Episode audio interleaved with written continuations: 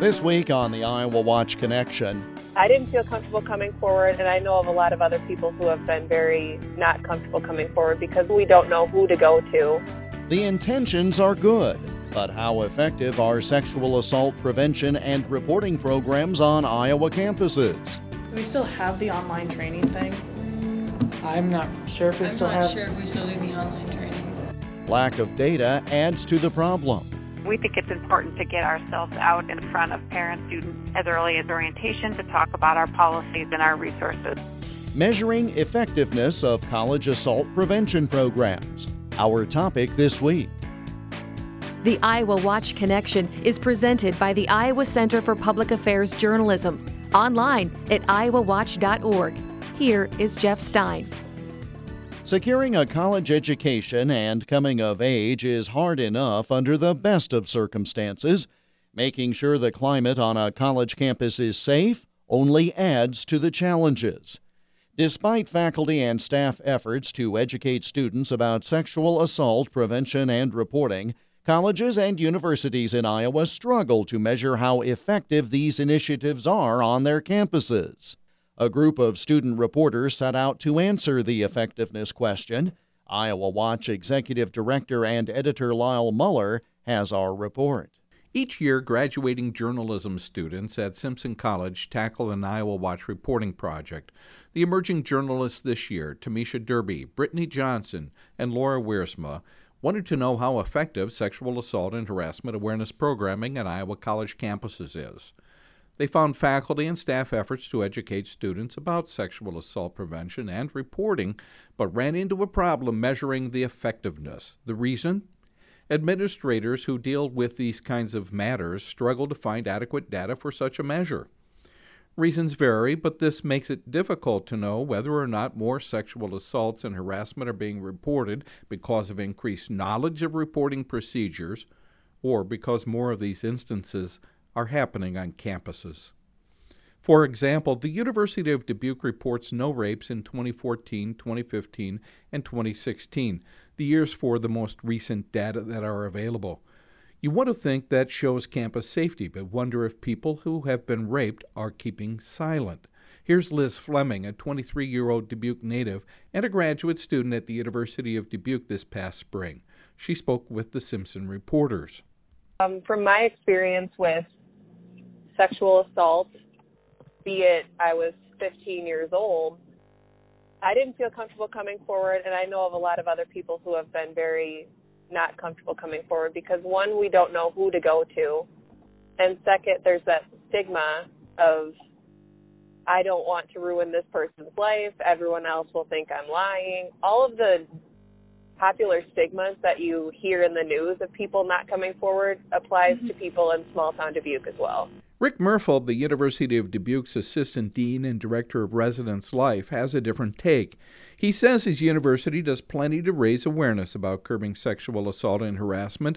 As the university's Title IX coordinator, he is responsible for making sure the university adheres to federal law, Title IX, that prohibits sex discrimination at learning institutions. He says the university does a lot of programming throughout the year, both in house and with off campus resources. It starts with fall orientation, with large group presentations, and with sexual assault awareness, and also response teams. Off campus resources talk with students in classes about the nature of consent and those healthy relationships, Murfold says. Fleming says she doesn't recall any training programs about sexual assault or harassment awareness. That might be because she transferred, she acknowledged, while telling the Simpson reporters she didn't know whom at the university she would go to with a harassment complaint. The Simpson reporters, by the way, made a check at their own school in Indianola. Here they are with a group of students they convened to ask several questions. In this snippet, the reporters asked students if they think adequate follow up to programming exists at Simpson. Do you think there's adequate follow up for the programming that Simpson does? in terms of In terms of so there's a there's welcome week during freshman year, mm-hmm. and you get everybody's required to go to that. Mm-hmm. And then is there anything following that that is required by Simpson students to do? Do we still have the online training thing? I'm not sure if we I'm still not sure if we still do the online training. I know that something we started this year is all athletic teams are required to have an MVP training, mm-hmm. so I know that mm-hmm. that's something. Mm-hmm. I know that we used to have the online training. I'm not sure if they're still doing that though. I'm not sure. I know that some organizations like the Greeks, um, fraternity and sorority life, tend to try to do some sort of training but other than like open events, I'm not really sure how much requirement yeah, there is. It could potentially be helpful. And I know we kind of front load it with the It's On Us performance at the beginning of the year. Um, but for future, it could be potentially helpful to have more follow up programming, at least in the first year areas. I don't think that's something we really do at this point. Reported rapes at Simpson increased from 1 in 2014 to 2 in 2015 to 8 in 2016. Students at Simpson volunteer for a group called Sexual Assault Response Advocate, or SARA, SARA, to serve as a confidential resource for students. The group also provides programming about sexual assault. Over at Drake University in Des Moines, three rapes were reported in 2016, the same number as in 2014. The school reported six in 2015. Katie Overberg, the university's Title IX coordinator, says she and her colleagues start awareness training in June. We do um, sessions uh, that we do two sessions every, so there's five orientation programs in June. Each time we offer two sessions where they can come in and learn about our prevention and response. So we start there. Uh, we also have an orientation fair where we're we have a table and a poster with all of our services and then we also meet with the parents in the parent kind of Q&A session where I can talk a little bit about what we do and they get the chance to very informally ask me questions. Um, it's funny, a lot of parents don't ask questions in that setting, um, but they will kind of find me at that orientation fair and, and ask mm-hmm. me some, some real specific concerns. So we think it's important to get ourselves out in front of parents, students, as early as orientation to talk about our policies and our resources. Officials interviewed at Iowa colleges and universities said they have no way to track what drives statistics on their particular campuses. Determining how well they reach students is difficult, Overberg said. You know, I, what I one of the things I worry about a lot on all campuses and with anything, whether it's gun violence or, or sexual assault, is are we just preaching to the choir over and over again? Are mm-hmm. we talking to the same 20 dedicated, passionate people? Or mm-hmm. are we mm-hmm. actually reaching those other people, like the ones you're talking about, the people who do need to get some self awareness? You know, remembering that on a campus, you know, you have a couple thousand folks who grew up in different lives and they were mm-hmm. they were molded for 18 years in a in one way and now we're we're going to throw everyone together and say mm-hmm. live together and date together and and treat each other well and everybody's got different views of that overberg's advice is to be transparent about the school's crime statistics so there was a time not that long ago that like admissions people um, would not have wanted anybody to talk about anything ugly at orientation, you know, or don't put anything out there about anything that's bad happening on your campuses because you actually want students to come, like you said. Mm-hmm. I think the time and the expectations of parents and then some informed students has changed you know, so that the the first time I was at orientation was the summer that the Baylor report came out about the problems at the Baylor athletic department. Mm-hmm. And I had parents coming up to me wanting to know all about Baylor and what how are we different and what's different here. So I think transparency you have to assume that you have an informed parent and and students coming to your school now and so they're expecting that you know what you're doing and that they're also going to expect that you have some problems Special thanks to the Simpson reporters Temesha Derby, Britteny Johnson, and Laura Wiersema for compiling this report. I'm Lyle Muller for the Iowa Watch Connection. And Lyle Muller joins me now. Lyle, this is not the first collaboration between Simpson College and Iowa Watch. The story is the result of a long term relationship we've had now with journalism teachers at Simpson College down at Indianola. For five years, Simpson students who are on the journalism track have had to take in their last semester a seminar like class that involves doing an Iowa Watch reporting project that gives the students the experience of going deep into a project and also seeing their work published at the end of this. And of course, it's nice for Simpson too because they get some recognition out of that program. Back in 2014, we did the first one with Brian Steffen when he was the instructor for the class. He's a professor down there at Simpson. And it was a good story about the hidden cost of traveling overseas when students get over there and then realize they didn't bring enough money.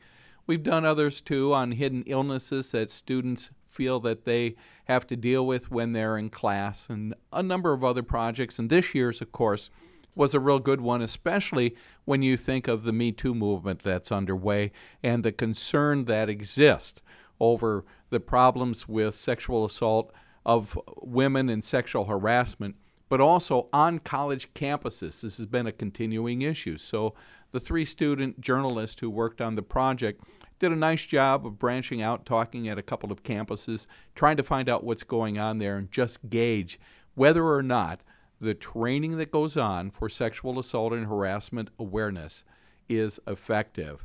So the result of that is a good one. Mark Siebert was the instructor this year. He gave them a grade. The students graduated. We published their story, and we produced a good journalistic piece that people can chew on and try to look at in the in a way that allows them to perhaps find solutions to this problem or at least advance the conversation so that you can put a dent into it. Lyle Muller, thanks. When we come back, I'll talk with the three student reporters who tackled this extensive and sensitive topic. That's next as the Iowa Watch Connection continues. The Iowa Watch Connection radio program is part of a statewide audience engagement project organized by the Iowa Center for Public Affairs Journalism, an independent, nonprofit, nonpartisan news organization. The center is dedicated to producing high quality investigative and community affairs journalism in Iowa, while also training journalism students to do this work at a high ethical level. The center is found online at iowawatch.org. Welcome back to the Iowa Watch Connection. I'm Jeff Stein. They've now graduated and moved on past the college campus. But shortly before their graduation in early May, I spoke with the three student journalists whose reporting led to the series of Iowa Watch stories on the topic. Would you first of all just introduce yourself and tell me where you're from? I'm Temesha Derby, and I am from Grinnell, Iowa. I'm Britteny Johnson, and I'm from Crescent, Iowa. I'm Laura Wiersema, and I'm from Fulton, Illinois. So, Temesha, tell me first of all, how is it that the three of you got together and agreed on this as the topic for your semester long reporting project? Sure. So, we brainstormed a lot of different ideas, um, and being uh, three women at a college campus, we were most passionate about sexual assault education and its effectiveness on college campuses. Um, so it was pretty simple actually to narrow down our topic and figure out what we wanted to uh, report about. Britteny, is this something that you thought you knew what the results would prove and then were just proven out? Or was this something where you started doing the reporting and were very surprised at what you found? I think I had like a preconceived notion of what we would find when we went out and did our research. Like, I wasn't surprised when we were like finding that people weren't really sure if it was effective or not. Um, so I don't. That wasn't really my preconceived notion, but it definitely didn't surprise me when we found out. Laura, as you were doing the reporting, I just asked Britteny if you were surprised at what you wound up finding. Is this the kind of story that was easy to tell in terms of getting the information, getting people to talk? Was this more difficult than other stories you had worked on in the past? I would say it was definitely more difficult than something that we've worked on in the past. Um, sexual assault is such a sensitive issue um, that it's hard to find um, people who are willing to talk about it openly, um, especially victims, which is something that we were trying to get to add a different perspective to our story. Um, and especially in our findings, since a lot of them were very inconclusive because they don't have a way to track um, the effectiveness of the education, it was it was difficult to find an angle to come at the story with. So then, Laura, what did you wind up doing? Was there a brainstorming session where you were assimilating all of this and trying to figure out how to actually express the story, actually do the storytelling, or talk about that process if you would. Yeah, so we first started by talking to Title IX coordinators um, because they are at every school that receives government funding and they're in charge of reporting sexual assaults on campus and all of that. Um, so they're kind of in charge of the education for that as well. Um, so they were able to tell us what they had in place, how often they were um, implementing it, um, and what students on their campus were receiving it.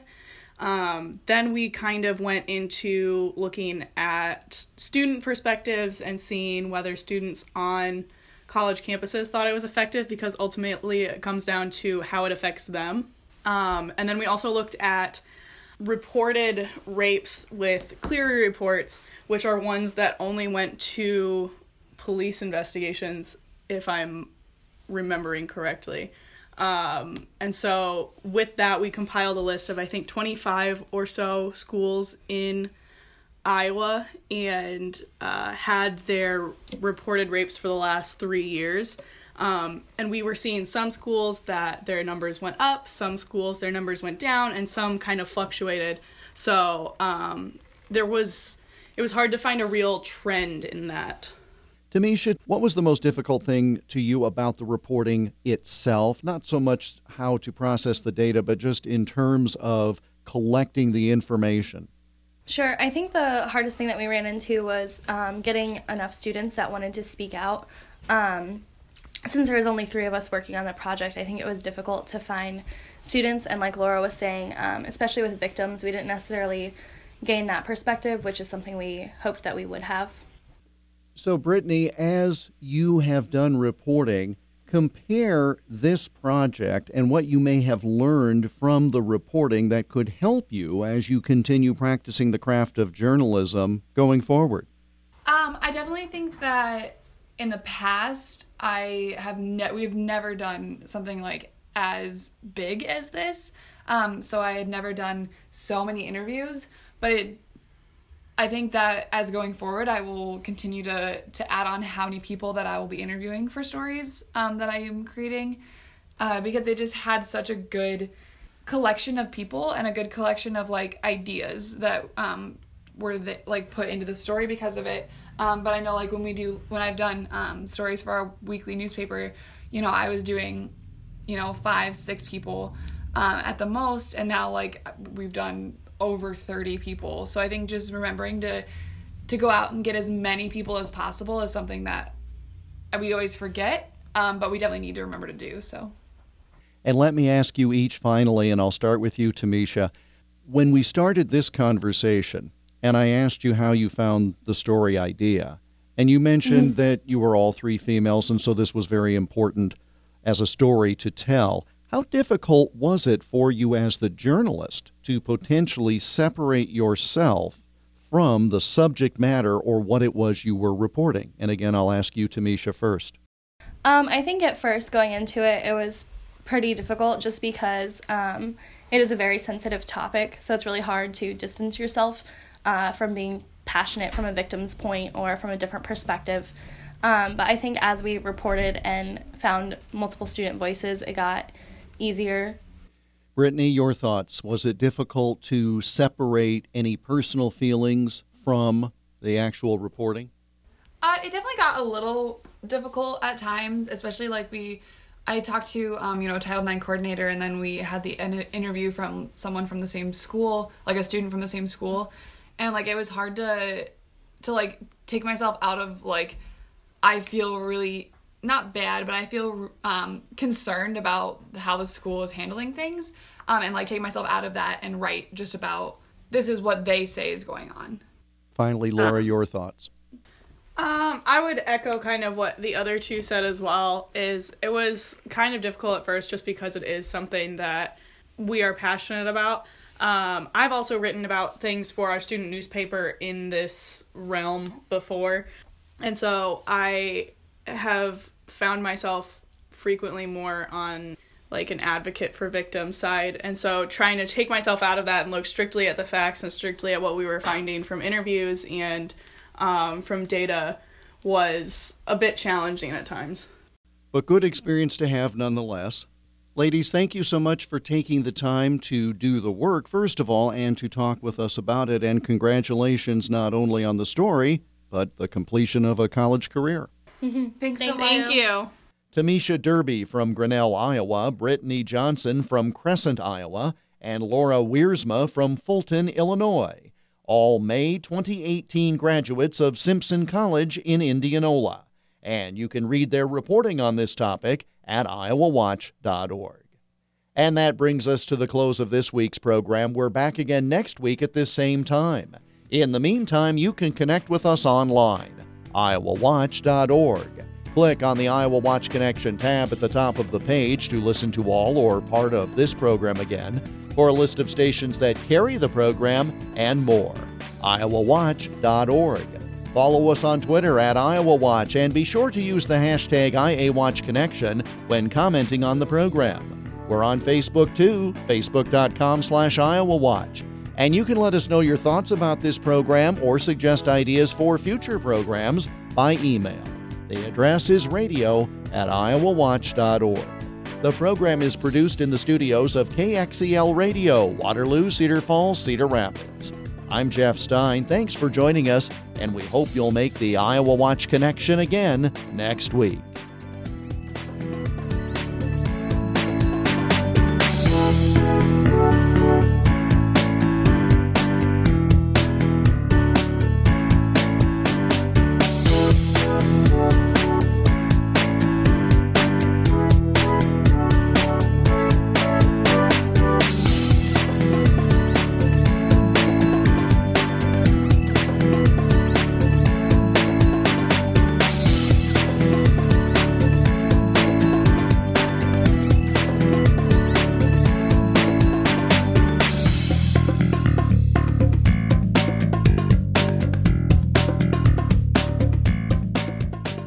Iowa Watch Connection is a copyrighted presentation of the Iowa Center for Public Affairs Journalism, which is solely responsible for its content.